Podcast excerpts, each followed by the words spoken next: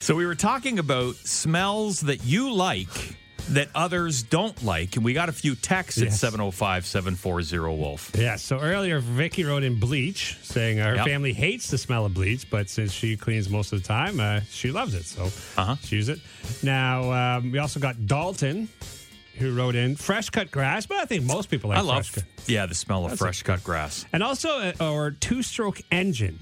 I don't know what that means. And we got a couple. So Dalton wrote that in. Okay. And then Veronica also wrote in saying, My son bought her a candle that smells like two stroke motor oil. So it smells like his dirt bike. Imagine having a romantic dinner.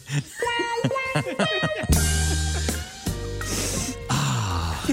Is that the scent of motorbike that I smell? two stroke motor oil? That's so nice.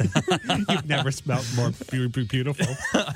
and we got a call earlier this half hour from Chris. Yes. Talking about how he loves the smell of skunk. So to recap, he said that if you wanted to smell skunk, that you could um, smell a ripe tomato. And I thought he meant cutting it Yeah. open. smell a tomato right in the core, a really a ripe tomato, Yep. it has the same smell. Okay, so I thought you had to cut it open, and then s- apparently not. No. Just to clarify, you don't have to cut the tomato open.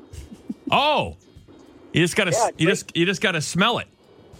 Yeah, where, where the uh, where the stem goes in. the core. Ah, okay, okay, good. In fact, even the even the stem, if you rub your fingers on the stem, uh, it has the same smell.